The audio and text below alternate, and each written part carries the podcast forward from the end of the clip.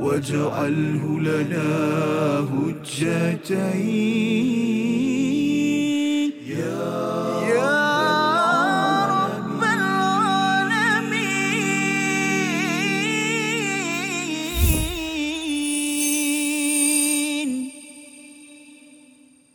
بسم الله الرحمن الرحيم. الحمد لله رب العالمين. الرحمن الرحيم.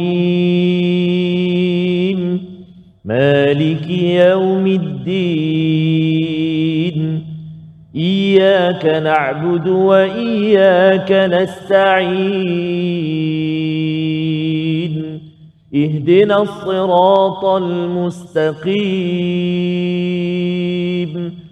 صراط الذين أنعمت عليهم غير المغضوب عليهم ولا الضالين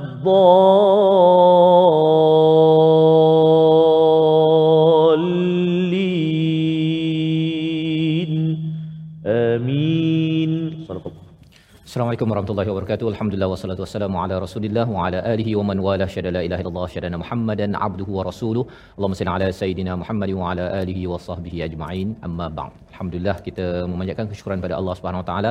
Pada hari ini kita meneruskan pengajian pada muka surat yang ke-9 ayat 61 satu ayat yang panjang daripada surah al-baqarah meneruskan kepada kisah Bani Israel sebagai pelajaran hidayah kepada kita bersama al-fadil ustaz Tarmizi Abdul Rahman. Khabar ustaz? Alhamdulillah Fadil Safas ya. Saya alhamdulillah Alhamdulillah ya. Safas. Dah bersedia kita ayat ya, panjang hari ini? ini panjang Safas ah. Panjang Tapi setengah. satu ayat je. Satu. Ha, Ya. Jadi satu nafas lah. satu nafas ya, Tak boleh, tak boleh. insyaallah ya jadi insyaallah sama-sama kita ingin uh, mohon pada Allah Subhanahu taala Allah mudahkan kita ya, untuk mendalami kepada ayat yang panjang ini subhanakala ilma lana illa ma 'allamtana innaka antal alimul hakim rabbi zidni ilma kita saksikan apakah ringkasan bagi satu ayat pada halaman 9 ini iaitu pada ayat yang ke-61 bercerita tentang kisah Bani Israel tidak merasa cukup dengan satu nikmat makanan dan meminta makanan yang lain. Ya apa kesannya? Apakah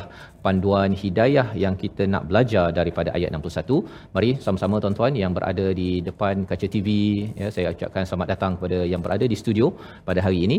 Dan juga yang di Facebook di YouTube untuk share kongsikan bagaimana kisah ini sebenarnya amat dekat dengan kita bukan sekadar untuk orang Yahudi untuk Bani Israel. Dan kita baca ayat 61 bersama Ustaz Tarmizi. Sila Ustaz. Terima kasih Fadil Ustaz Fazrul. Bismillahirrahmanirrahim. Assalamualaikum warahmatullahi wabarakatuh. Alhamdulillah, thumma alhamdulillah. Wassalatu wassalamu ala Rasulillah wa ala alihi wa sahbihi wa man wala wa ba'da. Allahumma salli ala sayyidina Muhammad wa ala ali sayyidina Muhammad. Apa khabar semua tuan-tuan dan puan-puan ibu ayah sekalian? Alhamdulillah, ha, tuan-tuan dan puan-puan ibu ayah berada di studio juga, tuan-tuan dan puan-puan yang berada di rumah atau di mana juga berada. Moga-moga Allah permudahkan terus untuk bersama dengan Al-Quranul Karim insya-Allah taala. Kita nak mulakan bacaan pada hari ini di halaman yang ke-9, uh, ayat yang ke-61 iaitu uh, panjang ayat dia, uh, lebih kurang separuh halaman, uh, separuh muka surat. Jadi kita nak cuba membacanya dengan bacaan uh, bacaan murattal bayati insya-Allah eh. Kita cuba jom. A'udzubillahi minasyaitonirrajim. بسم الله الرحمن الرحيم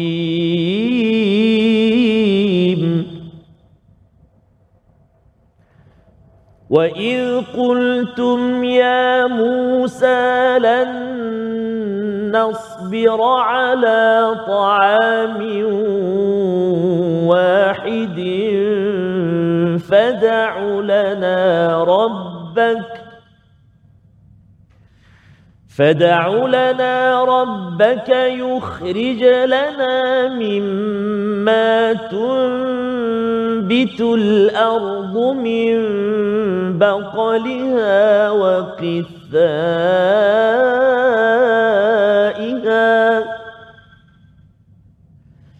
وقثائها وفومها وعدسها وبصلها.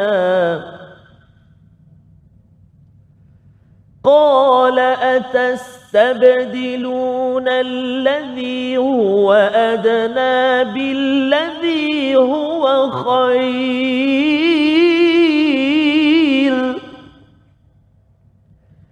اهبطوا مصرا فإن لكم ما سألتم وضربت عليهم الذلة والمسكنة وباءوا بغضب من الله ذلك بأنهم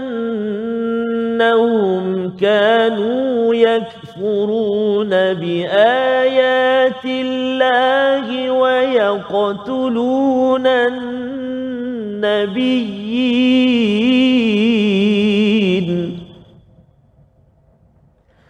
ويقتلون النبيين بغير الحق. ذلك بما عصوا وكانوا يعتدون.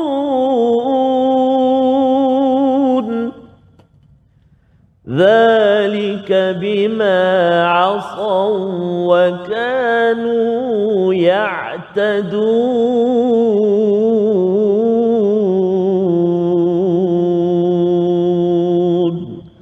صدق الله العظيم Surah Al-Azim gitulah bacaan daripada ayat yang ke-61. Alhamdulillah terima kasih diucapkan pada Ustaz Tarmizi ya memimpin bacaan tuan-tuan yang berada di studio, yang berada di rumah untuk sama-sama kita memahami uh, peristiwa yang seterusnya. Wa'id Allah mengingatkan kepada satu peristiwa untuk disemak oleh Bani Israel ataupun Yahudi yang berada di Madinah ketika turun surah ini dan juga kepada kita yang membaca pada hari ini bagaimana Allah mengingatkan kultum ya iaitu kamu berkata. Kamu berkata ni orang Bani Israel Ustaz ya pada zaman uh, Nabi Musa. Tetapi ianya seperti cakap kamu semua. Ha ya macam kita lah ya. Kita baca ni kita rasa macam eh uh, kita ke yang cakap ya. Uh, ini untuk kita ambil pelajaran bahawa apa yang mereka ujarkan dahulu juga adalah perkataan kita kalau kita tidak berjaga-jaga di dalam kehidupan bersama dengan dengan kebaikan. Ya Nabi Musa ini sebagai sebagai cikgu sebagai uh, medium untuk menyampaikan kebaikan. Sama jugalah apabila apabila Nabi Muhammad menyampaikan kebaikan ada orang-orang yang di Madinah di Mekah itu yang bercakap uh, perkara yang seperti apa yang kita akan belajar pada pada hari ini. Apakah yang mereka cakap kepada Nabi Musa? Ya Musa, ya, ha, dia panggil Musa aja. Ya, dia tak ada panggil ya Rasul ke tak ada. Dia orang ni memang kurang sikit dia punya adabnya itu. Pelajaran untuk kita ialah kalau kita panggil cikgu kita tu, jangan panggil pula dengan nama dia, kan? Itu lebih kurang kurang lagi ialah kalau anak panggil ayah dia ya pasal kalau dekat US ke kan uh, setengah keluarga uh, anak panggil ayahnya tu dia tak panggil dad ke mom dia panggil nama oh, dia je kan jadi uh, itu yang perlu kita beri perhatian. Uh, adab ini yang perlu diberi perhatian. Jangan sampai kita kita panggil dengan nama kalau seseorang itu mempunyai satu satu penghormatan yang perlu kita berikan. Baik. Jadi apakah kata mereka? Ya Musa lan nasbira ala ta'amin wahid iaitu kami ini tidak akan bersabar atas makanan yang satu Ha, kalau kita perasan bahawa sebenarnya mereka ni Ustaz ya, berlega-lega di kawasan Tieh itu ialah selama 40 tahun. Selama 40 tahun itu menu yang turun pada mereka adalah man nawasalwa ya. Dan di sini mereka menyatakan bahawa kami tidak akan bersabar lagi. Ha, kami tak boleh sabar dah ni kan. Iaitu ta'amin wahid. Makanan satu ni saja. Mana wasalwa kalau kita kira dua Ustaz ya. Tetapi itu kira macam satu menu lah. Kalau kita pergi restoran, pergi restoran pada ketika di Padang Teh ini, tengok menu mana wasalwa. Ha, itu je satu menu saja. Tengok lagi besok mana wasalwa, lepas tu mana wasalwa, lepas tu mana wasalwa. 40 tahun. Ha, jadi kalau kita lah Ustaz ya, kalau kita pun 40 tahun pergi restoran, tuan-tuan pergi restoran favorite, satu menu tu saja, oi boleh tahan tu. Jadi itu sebabnya bila kita cakap Bani Israel ni teruk betul lah, tak bersyukur. Sebenarnya kena tanya juga betul. kita. Imam Ar-Razi cakap bahawa satu menu ini lagi kurang makanan yang kita pilih, dia men- menjaga kepada syahwah ataupun keinginan nafsu seseorang. Lagi banyak buffet yang macam-macam tu kan. Dia sebenarnya menggalakkan syahwah nafsu itu makin bermaharaja lela dalam dalam diri seseorang. Sampai tahap begitu Imam Ar-Razi memberi komentar tentang perkara ini. Jadi sebenarnya satu menu ini adalah tarbiyah daripada daripada Allah kepada Bani Israel. Agar mereka ni yang degil ini pasal selalu mengikut hawa nafsu bila ada satu menu sahaja mereka ni terkawal Ustaz terkawal. Ya dan memang terbukti pun bila Nabi Musa uh, wafat dan kemudian bangkit generasi seterusnya dipimpin oleh Yusha bin Nun mereka adalah kumpulan yang tough dan mereka ini orang yang lebih uh, ikut pada peraturan. Uh, salah satu tarbiyahnya ialah dengan jaga makan. Ya jaga jaga makan. Baik. Jadi lan nasbira ala ta'amin wahid. Maka apakah yang mereka kata? Pasal kami takkan sabar. Susah kami nak bersabar satu menu ini saja. Mintalah kepada kepada uh, doalah untuk kami daripada Tuhanmu ya. Iaitu berikanlah keluarkanlah daripada untuk kami dari apa yang ditumbuhkan daripada bumi. Dan ini adalah permintaan mereka tolonglah doa kepada Tuhan Tuhanmu iaitu untuk bagi tanaman-tanaman daripada bumi. Tadi kan daripada langit kan. Sekarang dia nak yang daripada daripada bumi. Jadi ini adalah satu lagi uh, pelajaran yang kita boleh ambil iaitu uh, mereka ni tahu mereka ni buat perangai, ya, dosa banyak apa sebagainya. Dia doa takut tak makbul. Jadi dia pergi minta pada Nabi Musa yang memang kalau doa insya-Allah makbul. Ya, dia sedar diri pula tu ya. Zaman sekarang ni ada orang yang tak sedar diri. Dahlah doa tak dimakbulkan, tak nak jumpa orang baik pula untuk minta doa. Jadi di sini mereka minta untuk apa? makanan-makanan daripada bumi yang diperincikan dalam ayat ke-61. Apakah makanan tersebut? Kita berehat sebentar dalam My Quran Time, Quran Salat Infak insya-Allah. واجعله لنا هجتين يا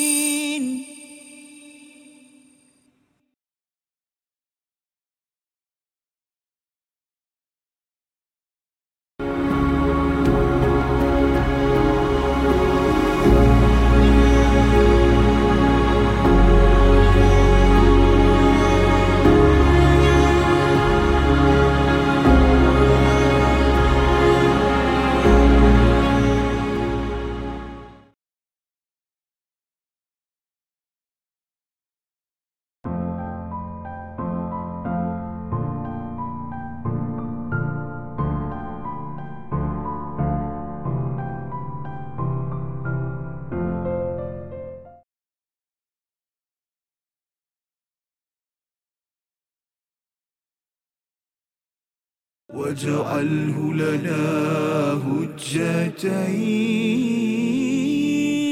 يا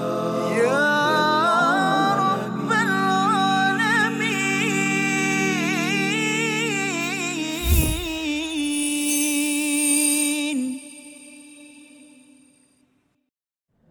وإذ قلتم يا موسى لن نصبر على طعام واحد فدع لنا ربك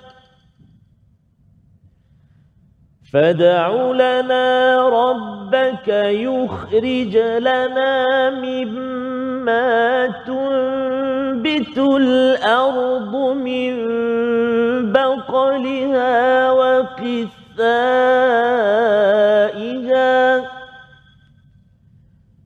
وقثائها وفومها وعدسها وبصلها وقثائها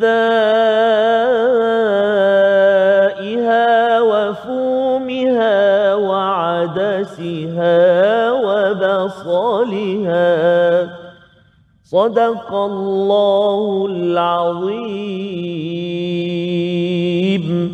Kembali kita dalam My Quran Time Quran Salat Infak pada hari ini membicarakan ayat yang ke-61 daripada surah Al-Baqarah Ustaz ya. Alhamdulillah kita melihat bagaimana mereka ini minta uh, apa minta makanan lain Ustaz ya disebabkan cabaran 40 tahun bersama dengan satu menu ini walaupun menu daripada langit tapi uh, memang mencabar bagi kita kalau katakan diberikan setiap hari nasi goreng je. Nasi goreng, nasi goreng, nasi goreng, nasi goreng tak ada tak boleh tambah dengan seafood ke apa semua tak boleh. Nasi goreng saja. Uh, tuan-tuan kat studio okey tak kalau dapat menu macam tu? 40 tahun, 40 tahun ya. Ha, jadi mencabar tetapi apakah sebabnya? Kerana ianya untuk mengawal kepada kalau ikut Imam Ar-Razi mengawal kepada diri mereka agar menjadi berdisiplin ya berdisiplin. Dan uh, mereka minta apa? Daripada sayur-sayuran daripada bumi wa iha iaitu timun wafu miha bawang putih ada yang menterjemahkannya sebagai gandum Ustaz ya. Ibnu Abbas menyatakan ia gandum. Dan wa adasiha kacang ya kacang dal lebih kurang begitulah ya. Wa basaliha dan bawang bawang merah. Memang ini sayuran-sayuran tanaman di di bumi. Mana salwa datang daripada daripada langit Allah Subhanahu Wa Taala. Jadi bila mereka minta ni kira ada banyak menu sikitlah kan? Adalah uh, timun ada bawang putih bawang merah ataupun gandum tadi ataupun kacang kira bolehlah dipelbagaikan. Uh, mana wasalwa ni kira satu sajalah. Satu menu untuk mereka. Uh, yang penting ada tenaga boleh beribadah ya berbanding dengan uh, mungkin ini makanan tambahan yang mereka nak. Jadi kalau kita perasan sebenarnya makanan ini daripada mana mana dapat idea makanan ini? Rupanya kerana mereka ini asal daripada Mesir Mesir. Datang daripada Mesir tu ini memang standard lah Ustaz kalau kita pergi Mesir tu bab-bab yang ada timun, bawang merah kadang-kadang dia makan macam tu je Wajib kan? ada. Wajib ada. Wajib ada. Wajib ada perkara tersebut. Jadi kalau uh, diterjemahkan wafumiha sebagai gandum ataupun bawang putih, hmm. kalau gandum itu memang kat sana ada Betul. roti kan, dia letak baling gitu je kan. Jadi memang standard berada di di Mesir dan Mesir itu apa? Mesir itu adalah lokasi perhambaan yang diberikan kepada Bani Israel. Seperti mana yang kita maklum sebelum ini, sejarah Bani Israel ini datang daripada Nabi Yakub ya. Nabi Yusuf lah, Nabi Yusuf anak dari Nabi Yakub yang berhijrah ke ke Mesir ketika abang dia buat komplot tersebut. Maka itu sejarahnya daripada Palestin pergi ke Mesir dan menjadi orang yang amat mulia. Tetapi selepas 400 tahun orang Yahudi Bani Israel yang amat-amat mulia ini turun uh, pangkat ustaznya. Jadi hamba di Mesir kerana apa? Kerana akhlak mereka itu sampai boleh diperkotak-katikkan oleh orang-orang Mesir pada waktu itu. Ya daripada satu menteri keuangan yang amat tinggi semuanya dinaikkan taraf tapi akhirnya dia turun uh, statusnya kerana kerana akhlak mereka mereka tidak menghargai kepada syariat yang di, diberikan. Maka itu pelajaran untuk kita sebenarnya. Kita boleh saja berada di sebuah negara tapi kita mula-mula pemimpin akhirnya jadi uh, hamba kepada kaum lain ke kepada kumpulan lain kalau kita sendiri yang bergaduh sama sendiri sikit-sikit bergaduh. Sebelum pilih bergaduh lepas pilih pun bergaduh. Jadi itu sebagai satu petanda yang bahaya. Seperti mana Bani Israel bab makan pun ustaz ya nak bergaduh nak simpan kan? Nak simpan kalau boleh nak kumpul dalam akaun bank dia tu sebanyak mungkin boleh bawa sampai ke lubang kubur tak boleh bawa lah ya. Ha, jadi itu pelajaran untuk kita jangan sampai kita ter, ter uh, terbabas ke ke lembah tersebut. Maka bila dicakapkan di sini dengan pelbagai sayur tersebut ataupun makanan tersebut qala ya Nabi Musa bercakap ya atastabdiluna alladhi huwa adna billadhi huwa khair ya. Apakah kamu ini nak minta ganti sesuatu yang lebih rendah daripada perkara yang baik? Ha, apa yang lebih rendah? Iaitu bila bercakap tentang makanan-makanan tadi itu taklah uh, teruk maksudnya tetapi di sebalik makanan itu lambang kepada tempatnya. Tempatnya iaitu Mesir. Mereka dah rasa macam tak apalah yang penting saya tak berada dekat sini pun tak apa saya bebas di kawasan padang Sahara ini saya bebas tak apalah tak payah bebas saya sanggup pergi ke Mesir balik semula untuk dapatkan makanan itu. Itu mindset orang yang yang uh, kena tekan dan tidak uh, menghargai sesuatu yang uh, perlu diberi. Dia lebih kurang macam ni lah Ustaz ya. Orang dapat dah beramai dah dia masuk penjara, dah macam-macam makanan dekat penjara, lepas tu keluar, mak dia masak mi goreng kan. Mi goreng, mi goreng, asyik mi goreng je mak. Tak apalah. Saya nak balik masuk penjara pun tak apa. Ha kan. Jadi itu adalah satu satu uh, tanda bahawa dia sanggup mengorbankan kebebasan dia untuk mendapatkan sesuatu yang lebih rendah iaitu berada dalam penjara ataupun dalam kes ini berada di bumi Mesir ditekan oleh Firaun dibunuh anak-anak lelaki dan dihidupkan an- orang-orang perempuan untuk dianiaya dan diper diperkosa. Jadi cara fikir mereka keutamaan mereka itu tak betul. Bab makanan lebih penting daripada kebebasan dan itu yang dinyatakan di sini atastabdiluna alladhi huwa adna billadhi huwa khair ya apakah kamu nak memilih sesuatu yang lebih rendah daripada sesuatu yang baik? Dan yang rendah itu bukan sekadar yang lepas tetapi yang rendah itu ke depanlah maksudnya kalau katakan mereka pasal makanan yang lebih mereka penting daripada mengikut peraturan daripada Allah SWT mengikut Nabi Musa untuk menuju kemenangan di Palestin itu maksudnya mereka juga memilih sesuatu yang lebih rendah untuk masa depan ya di dunia dan apatah lagi bila sampai di akhirat mereka kerana tidak ikut pada peraturan Allah percakapan daripada Nabi Musa mungkin mereka akan dikenakan azab yang kita akan tengok kesannya selepas selepas ini. Sebelum kita lanjutkan mari kita tengok dahulu apakah selikoh tajam yang ada dalam ayat yang panjang ini ustaz. Sila. Terima kasih kepada Ustaz Fazrul subhanallah uh, menarik ya perkongsian uh, ayat yang ke-61 sebahagiannya. Jadi kita sambung kita nak lihat uh, antara perkara ataupun kalimah yang perlu kita beri perhatian dalam ayat uh, ayat yang panjang ini iaitu pertama kita melihat uh, permulaan uh, beberapa kalimah itu. Iaitu pada kalimah lan nasbira lan nasbira cuba Ah, maksudnya huruf kita jumpa dekat situ huruf sad. Jadi kena hati-hati huruf sad supaya supaya apa? Terangkat lidah kita menghampiri langit, dia berbeza dengan kita sebut huruf sin. Kalau huruf sin dia tak terangkat. Nas. Kan lan nas jadi sin. Lan nas. Nas. Lidah kita kan nas. Lan nas bira. Cuba. Ah, kalau sin nas Cuba sebut. Satu, dua, tiga. Nas. Nas. Nas. Nasi. Nah, nasi contoh, contohlah. Nasi kan? Nasi. Cuba sebut nasi tu dengan sot. Satu, dua, tiga. Pandai, bagus. Nasi. Lambat tu. Nak nasi. Ha, nak sangat lah tu. Lapar sangat tu. nah, kan? Satu menu. So, kita boleh bezakan. Bunyi sin dengan bunyi sot. Kalau kita bunyi nipis jadi sin. Nas bira tak tepat. Nas bira. Tapi kena hati-hati supaya apa? Supaya nun tu tak terkesan dengan sod tebal. Dia jadi macam mana? Lan nos jadi no pula. No no no. Ha, bukan no. Nah. Lan nasbira. Sekali lagi cuba. Subhanallah. Bagus ha. Itu kalimah lan nasbira.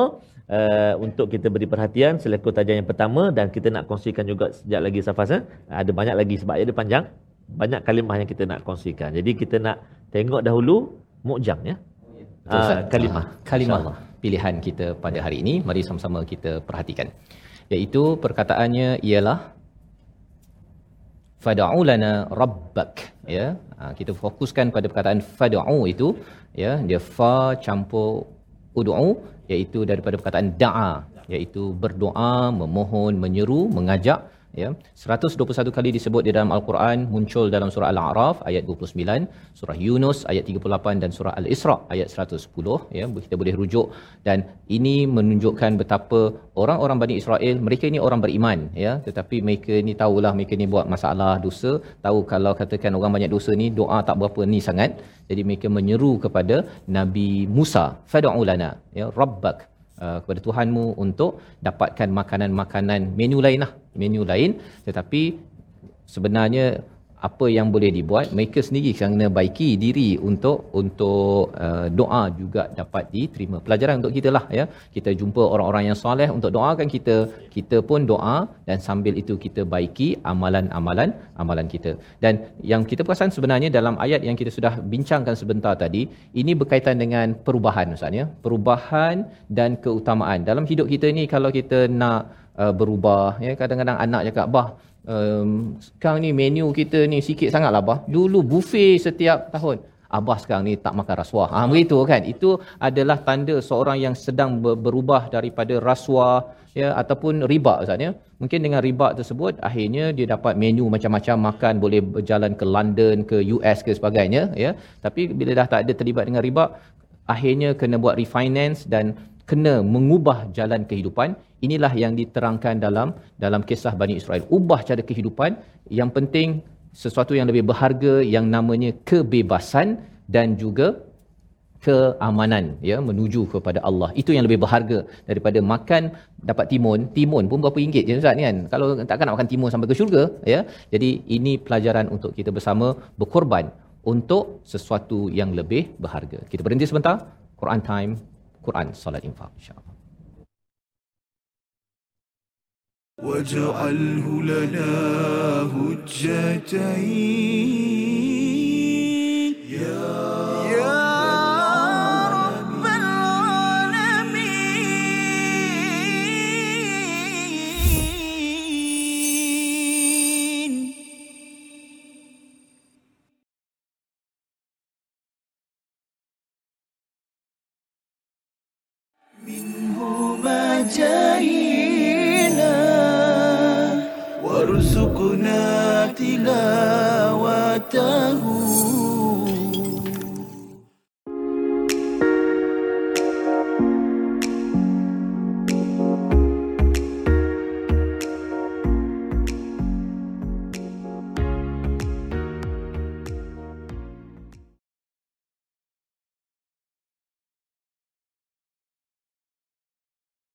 واجعله لنا هجتين يا يا رب العالمين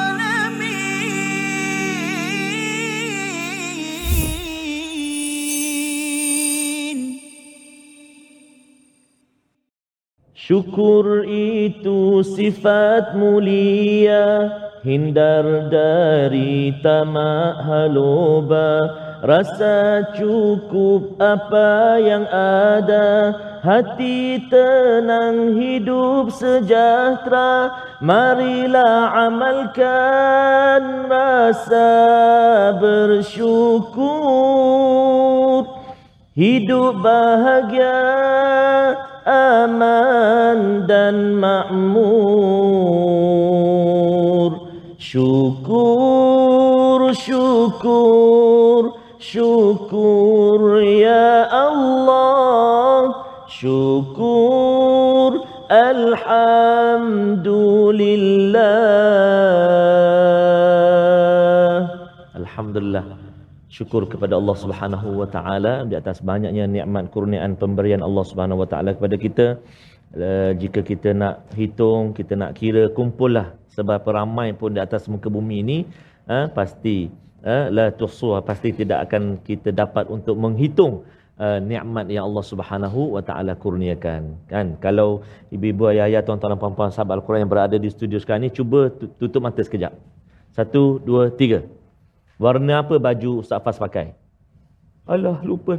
Tudung? Tudung saya pun tak ingat dah warna apa pakai. Buka balik mata. Ah, Allah. Warna uh, apa tu? Merun apa tu kan? Lain tu.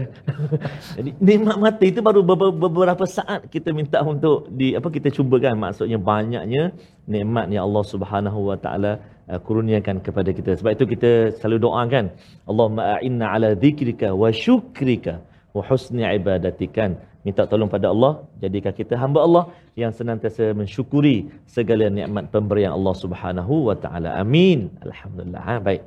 Uh, jadi insyaAllah kita nak singgah seketika uh, ruangan uh, tajwid kita, uh, praktikal tajwid kita.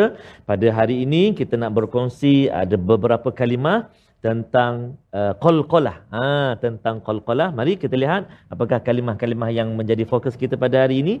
Uh, kita nak menjelaskan hukum qalqalah pada kalimah fada'u uh, kan uh, fada'u lepas tu mim baqaliha lepas tu atastabdiluna kemudian adana kemudian wa yaqtuluna ada berapa tu satu dua tiga empat lima. Betul? Ada lima kalimah uh, yang melibatkan qalqalah sughra iaitu terjadi apabila huruf-huruf qalqalah bertanda sukun ataupun mati dan dia berada di pertengahan kalimah ha, terletak di pertengahan kalimah. Maka hendaklah dilantunkan bacaan dengan cara sederhana saja. Maksudnya qalqalah sughra tingkatan uh, lantunan yang paling perlahan yang paling rendah ha? uh, huruf qalqalah ada berapa? 15 banyaknya ustaz dia kata Saya belajar ada lima je. Ah, Betul lah tu. Bukan lima belas. Ha? Ba, cuba ikut. Ba. Ba. Ju. Da. Ko. To. Hmm, kotor baju awak dia katakan. Ba, ju, dah, ko, to. Ba, jim, dal, kof, to. Lima huruf. Ha, lima huruf. Ha? Dia kata bukan enam ke? Apa huruf tu lagi? Dia kata baju ku dah kotor. Ha, dia tambah huruf kaf. Kaf bukan qalqalah. Qaf sahaja. Jadi lima huruf sahaja. Contoh uh, kalimah tadi kita perhatikan. Fada'u. Cuba. Fada'u. Ha, kan? Lepas tu uh, kita tengok lagi pada kalimah bauqaliha. Bauqaliha. Kemudian uh, kalimah seterusnya qala Cuba. Ah, jumpa tak? Qala atastabdilun. Ha, lepas tu, selepas tu, uh, huwa adna. Huwa adna. Ha. Ada setengah-setengah pembaca, dia baca macam terputus. Huwa, huwa adna. Tak nak. Huwa adna, dia terputus. Jadi dalam istilah bacaan tu, dia kurang fasih jadi. Fasahah dia. Ha, jadi tak smooth kan, tak tak licin bacaan. Ringan saja. Huwa adna. Cuba. Ha, jangan huwa adna. Ah ha, macam tu tak nak. Dia bunyi tersangkut. Huwa adna. Ha, lagi mana satu lagi kalimah ataupun kita ada lima kalimah satu lagi wa yaqtulun cuba Ha, itu antara lima kalimah uh, qalqalah sughra uh, dalam ayat yang ke-61. Ada satu lagi qalqalah yang lantunan dia paling tinggi. Kan? Kubra. Kan? Uh, sughra, wusta, kubra. Yang kubra ni yang paling tinggi lantunan dia iaitulah pada kalimah bighairil haqq. Cuba perhatikan, jumpa tak? Wa yaqtuluna an-nabiyyina bighairil haqq. Jumpa tak? Uh, bighairil haqq. Cuba. Sebab apa dia lantunan tinggi yang tu? Paling tinggi. Sebab qaf, betul? Qaf salah satu huruf qalqalah. Sebab atas dia ada sabdu. Dan kita wakaf pula dekat dia. Kita berhenti pada bacaan dia. Maka dia akan jadi qalqalah kat situ. Qalqalah kubra yang paling tinggi lantunan dia kerana ada sabdu dan kita wakaf kat dia. Sekali lagi. Bi ghairil haqq. Cuba. Ha, macam tu je lah. Jangan lama sangat mentang-mentang lah. Paling tinggi kan. Bi ghairil haq. Minum teh dulu. Kok. Hmm. Ada tu sampai dapur. Sampai. Dekat dapur bunyi cough dia. Kok. Ha, tak kena lah macam tu. Itu salah tu lama sangat. Dia sikit saja. Bi ghairil haq. Cuba. Aywa, beza dengan tadi. Huwa adna. Ha, kan? Uh, lagi uh, wa yaqtulun. Fad'u lana. Bagus. Itu qalqalah apa kita belajar hari ini dua. Qalqalah sughra dengan kub kubra. Wusta kita belum belajar lagi. Nanti kita akan belajar wusta pula pertengahan. Eh? Dekat mana huruf qalqalah tu duduk kat mana. Kalau sughra tadi, huruf qalqalah di tengah kalimah. Dan dia sukun dia mati. Okey. Kita nak tengok pula uh, kalimah ataupun huruf yang kita nak uh, beri perhatian tentang sebutan dia, makhraj yang perlu kita berjaga uh, dalam bacaan kita iaitulah menyempurnakan makhraj huruf ta dan juga qaf pada kalimah qultum. Ah di permulaan ayat yang ke-61. Perhatikan eh. Wa id qultum cuba. Wa id. Maknanya qaf tu tebal, ta tu jangan tebal. Jangan qultum. Qultum. Cuba. Bagus. Wa id qultum. Bagus, subhanallah. Kita nak cuba hafal ayat tu. Ha. Ayat nombor satu ni panjang eh. Subuh besok baru habis insya-Allah. kita baca, kita cuba hafal dalam satu baris, ha? satu baris. Itu saya lah sampai subuh tu lambat. Ha, ibu ayah sekalian, masya-Allah. Sekejap je boleh hafal nanti insya-Allah eh. Kita cuba. Wa iz qultum ya Musa. Cuba.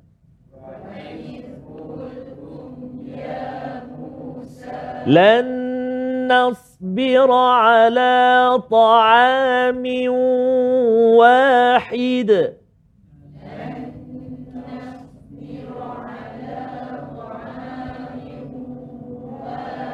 Ha, banyak sebenarnya kalimah-kalimah yang kita biasa wa'id memanglah selalu kan? Uh, qultum uh, mungkin baru kita berdengar dua tiga hari. Ya Musa selalu ya Musa selalu. Nama kawan kita pun ada nama Musa kan? Ha, contoh. Kemudian ala selalu juga. Ta'am. Oh ta'am selalulah. Ma ta'am ta'am ha, kan? Selalu.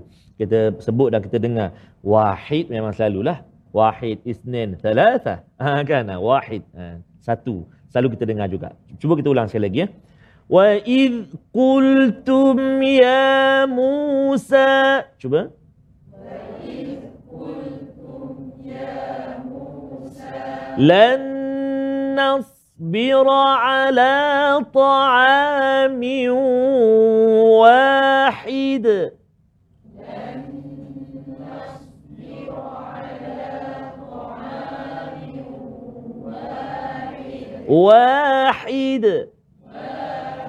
Ha apa tu? Ha pedas spicy punya ha. ha pedas ha. So make sure perah, uh, apa tu? Uh, ha tu jadi uh, sebutan dia ha betul eh. Sekali lagi perhatikan bacaan je. Cuba jangan uh, jangan tengok mushaf, cuba uh, pusatkan pendengaran sekarang ni dengar ayatnya. Wa id qultum ya Musa. Cuba. Wa id qultum ya Musa. Lan نصبر على طعام واحد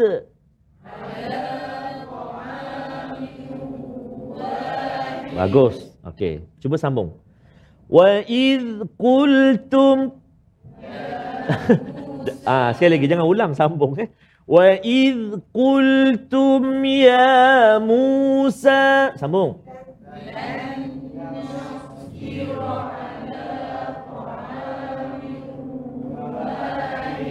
Wahid.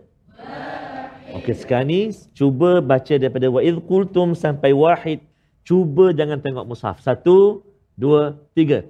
Wa'idh Ya Musa نصبر طعام أيوة واحد Ayuh, sadaqallah lazim. Bagus ah, ha? dapat hafal alhamdulillah dalam masa beberapa minit ini dapat dah hafal hampir satu baris. Alhamdulillah. Ha, kita nak cuba lagi hafal atau baca selepas ini, namun kita nak rehat dahulu seketika. My Quran time, Quran, salat, infak. Kita rehat sekejap. واجعله لنا هجتين.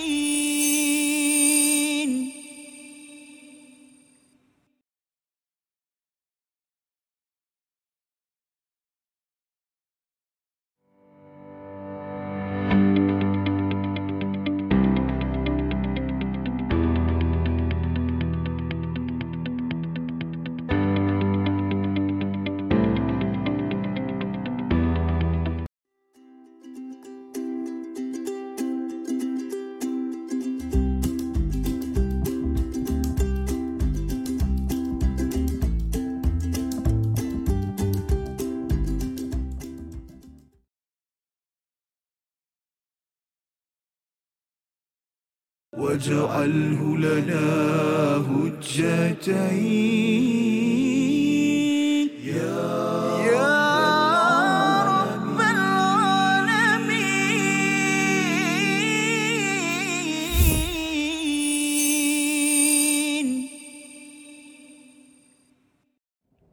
Kembali kita dalam My Quran Time Quran Salat Infak pada hari ini untuk sama-sama kita membicarakan ayat 61 ya. Bagaimana Allah memberitakan kepada kita ustaz ya. Yang kita sudah hafal sebentar tadi bagaimana perkataan mereka kami ini tidak sabar dengan satu menu sahaja ya dengan ta'amiu wahid. Maka mereka meminta ya agar Nabi Musa memohon agar dapat yang lain ustaz ya. Dapat menu-menu tambahan tapi menu yang sebenarnya dikaitkan dengan perhambaan mereka ditekan dizalimi ketika berada di di bumi Mesir. Dan kata Nabi Musa pada ayat yang seterusnya ataupun ayat yang sama pada bahagian yang seterusnya ihbitu ya. Kalau kamu nak sangat pergilah ya. Pergilah kepada Misran. Ya, apa maksud Misran? Misran ini kota ustaz ya. Nah, bukan Misra.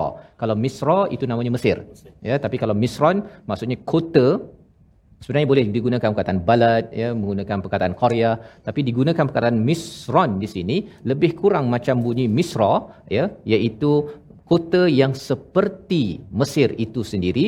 Fa innalakum masa'altum apa yang kamu nak tu akan dapat kat situ ya. Tetapi kesannya apabila kamu dapat apa yang kamu nak nak dapat timun nak dapat bawang dan sebagainya waduribat alaihimudhillah ya ada tiga kesan ustaz ya. Kalau mereka ini tidak menghargai kepada kebebasan hanya kerana isu makanan ya. Ada orang ustaz ya dia dah terlibat dengan satu organisasi dia dah uh, ber, apa sukarelawan tapi kadang-kadang bergaduh pasal apa?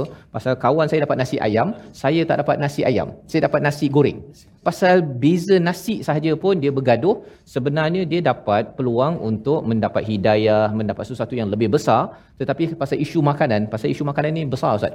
Ya tetapi itulah perkara yang kita perlu beri perhatian. Jangan sampai jadi seperti Bani Israel di mana Nabi Musa menyatakan pergilah kamu. Kalau kamu nak kamu dapat apa? Kamu dapat apa yang kamu nak makanan tadi.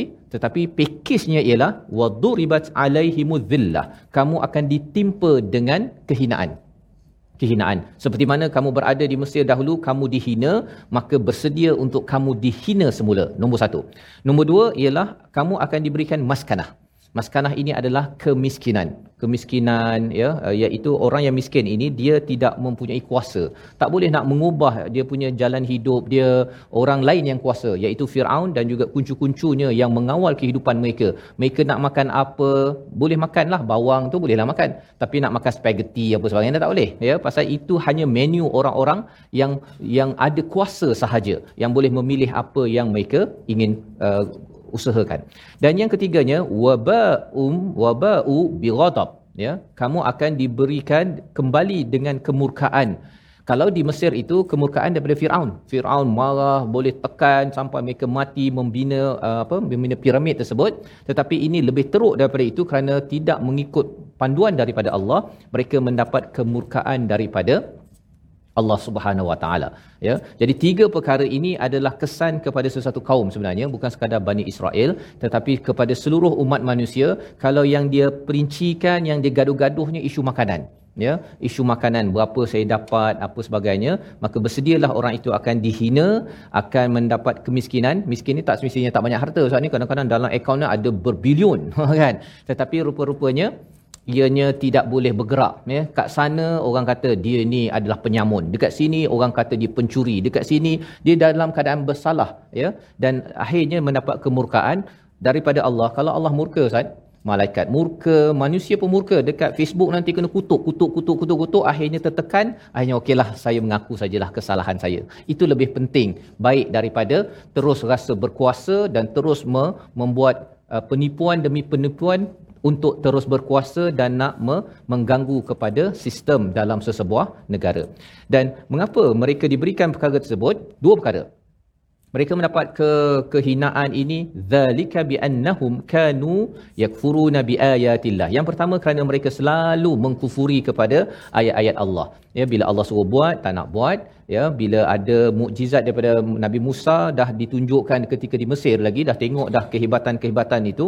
Nabi Musa ada sembilan mukjizat misalnya mereka kufur, mereka tak rasakan Nabi Musa ni adalah utusan Allah, ini manusia biasa saja yang boleh diperkotak-katikkan dan yang keduanya wayaqtulunan nabiyyi nabi ghairil haqq iaitu mereka sentiasa membunuh kepada nabi tanpa ada sebab ya tanpa ada sebab kezaliman yang yang berlaku. Jadi pada waktu itu mereka dah dimaklum Ustaz ya bahawa orang Yahudi ini suka bunuh nabi. Mengapa mereka tak mereka bunuh nabi? Pasal nabi ni kacau hidup mereka. Dia kata tak boleh itu, tak boleh ini. Zaman sekarang dia nabi dah tak ada tetapi para ulama Ya, kita tengok ada negara-negara yang dia penjarakan pada ulama, yang bunuh pada ulama kerana ulama ini menegur kepada pemimpin-pemimpin yang ada ataupun menegur kepada tycoon yang berada dalam bisnes sebagainya dibunuh. Maka dua perkara ini akan menjemput kehinaan, menjemput maskanah, kemiskinan dan juga kemurkaan daripada Allah Subhanahu Wa Taala. Zalika bima asaw wa kanu ya'tadun. Mengapa mereka bunuh, mereka mengkufuri kepada Allah Subhanahu Wa Taala? Kerana mereka ini suka derhaka Ustaz. Asau itu maksudnya berbuat derhaka. Derhaka dalam bentuk yang sombong. Ha, ada orang yang buat dosa. Tapi bila dia kena tegur, alamak saya minta maaf, saya minta ampun ya Allah. Tetapi orang Yahudi ini, Bani Israel ini, dia kalau buat salah tu, dia kalau dia nak kutuk Nabi Musa ke apa ke dia rasa eh kita okey apa? Kan? Kita umat pilihan. Dia buat kesalahan dalam keadaan bongkak. Ya? Wa kanu ya'tadun dan mereka melangkau daripada batasan kerana mereka merasakan mereka ada batas. Batasnya dia yang set. Dia tak suka disetkan oleh oleh Allah melalui kalam ataupun perkataan Nabi Musa yang dikata Nabi Musa ni menyusahkan dalam zaman sekarang ini ialah hadis Nabi, Quran ni tak payahlah kan lebih-lebih pula. Saya yang tahu, saya banyak pengalaman. Saya dah berkuasa selama ini, buat apa nak tegur-tegur saya? Maka kesannya ialah siapa yang sombong, yang tak suka ditegur, bersedia untuk tiga perkara tadi Ustaz. Dihina, dimaskanah ya iaitu kemiskinan dan juga yang ketiganya mendapat kemurkaan daripada Allah yang menyebabkan semua makhluk ramai makhluk mungkinlah ada follower kata oh bagus bagus kan tetapi ramai orang akan kata penyamun penyangap penipu dan sebagainya dan itulah kesan apabila seseorang itu merasakan tidak wajar ditegur oleh Allah dan dan Rasul. Dan ini pelajaran yang besarlah Ustaz ya. Ayat yang agak panjang tetapi ia menceritakan bagaimana kalau kita nak transform diri kita ya pada masyarakat pada keluarga kita, kita kena uh, buat pilihan. Ya, buat pilihan. Dia tak bolehlah dapat semua kan. Dapat semua makan, uh, sapu, rasuah, riba semua dapat, dalam masa sama dapat kemuliaan, dapat syurga. Tak bolehlah begitu kan. Ada peraturan dalam dunia ini dan kita doa agar Allah izinkan kita untuk mengikut mengambil pelajaran daripada ayat 61. Kita baca sekali lagi ayat yang panjang ini untuk memastikan kita jangan lupa bahawa setiap kebebasan ada nilai yang perlu dibayar. Silakan Ustaz. Terima kasih kepada Ustaz Fazrul. A'udzubillahi minasyaitonirrajim.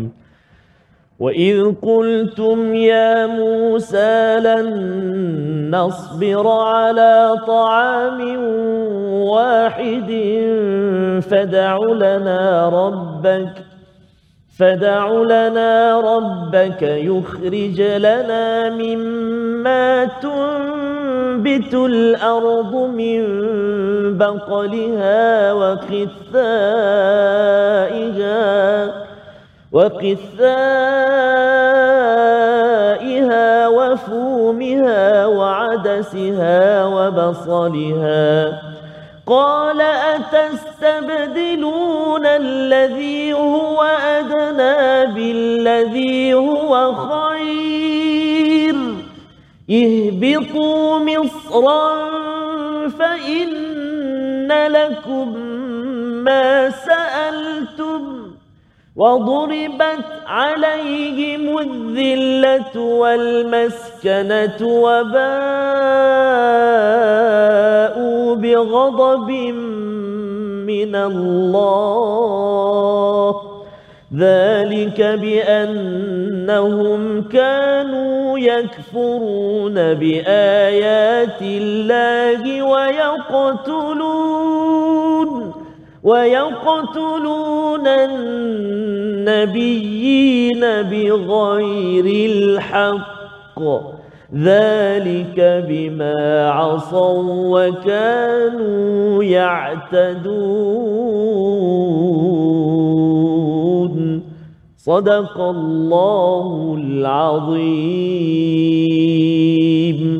Azim gitulah bacaan daripada ayat 61 jika imam baca macam tu nanti ustaz ya insyaallah bagi tuan-tuan yang mengikuti siaran pada hari ini harapnya kita dah boleh dah memahami dan juga menjiwai ayat ini sebenarnya memberi kesan kepada diri kita untuk kita sanggup memilih nilai sebuah perjuangan dan kebebasan. Membawa pada resolusi kita pada hari ini kita saksikan Iaitu yang pertama ialah kita sentiasa mensyukuri nikmat yang sedia ada tanpa meminta-minta yang lain sehingga menggadaikan kebebasan untuk kita menuju syurga. Ha, minta tu okey Ustaz ya nak dapat lebih tak apa tapi jangan sampai kita minta minta minta akhirnya tergadai syurga yang kita idamkan. Yang pertama.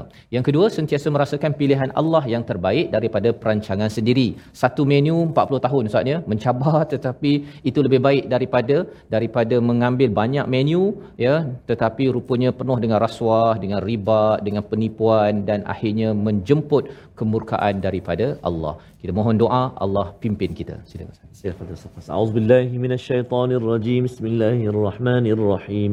الحمد لله رب العالمين والصلاة والسلام على أشرف الأنبياء والمرسلين وعلى آله وصحبه أجمعين اللهم يا الله ويا رحمن ويا رحيم ampunilah dosa kami ya Allah ampunilah dosa ibu ayah kami ibu ayah mertua kami muslimin muslimat mukminin dan mukminat birahmatika ya arhamar rahimin ya Allah Tuhan kami tolong kami untuk kami senantiasa ingat padamu Tolong kami untuk kami senantiasa mensyukuri akan segala nikmat kurniaanmu. Tolong kami ya Allah untuk kami senantiasa memperbaiki, menambah baik, melipat gandakan amal ibadah kami kepadamu ya Allah. Wa sallallahu ala sayyidina Muhammad wa ala alihi wa sahbihi wa baraka wa sallam. Walhamdulillahi rabbil alamin. Amin amin ya rabbal alamin dan terus saya menyeru pada tuan-tuan untuk bersama dalam tabung gerakan al-Quran sebagai satu platform kita menghubungi nombor yang tertera sama ada tuan-tuan ingin menyumbang ataupun menyumbang idea ataupun jaringan bagaimana kita boleh mempelbagaikan memajukan lagi penyampaian al-Quran dan terus disebarkan ke seluruh alam ya pelbagai pelosok dengan idea pelbagai kerana kita yakin bahawa surah ataupun al-Quran ini adalah satu kebenaran mutlak yang perlu diperjuangkan dan kita perlu berbangga terus ianya di martabatkan di mana jua. Kita bertemu lagi dalam My Quran Time, Quran Salat Infak insya-Allah.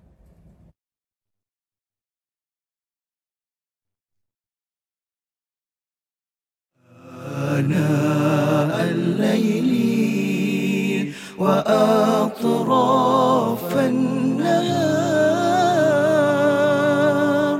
واجعله لنا هجتين.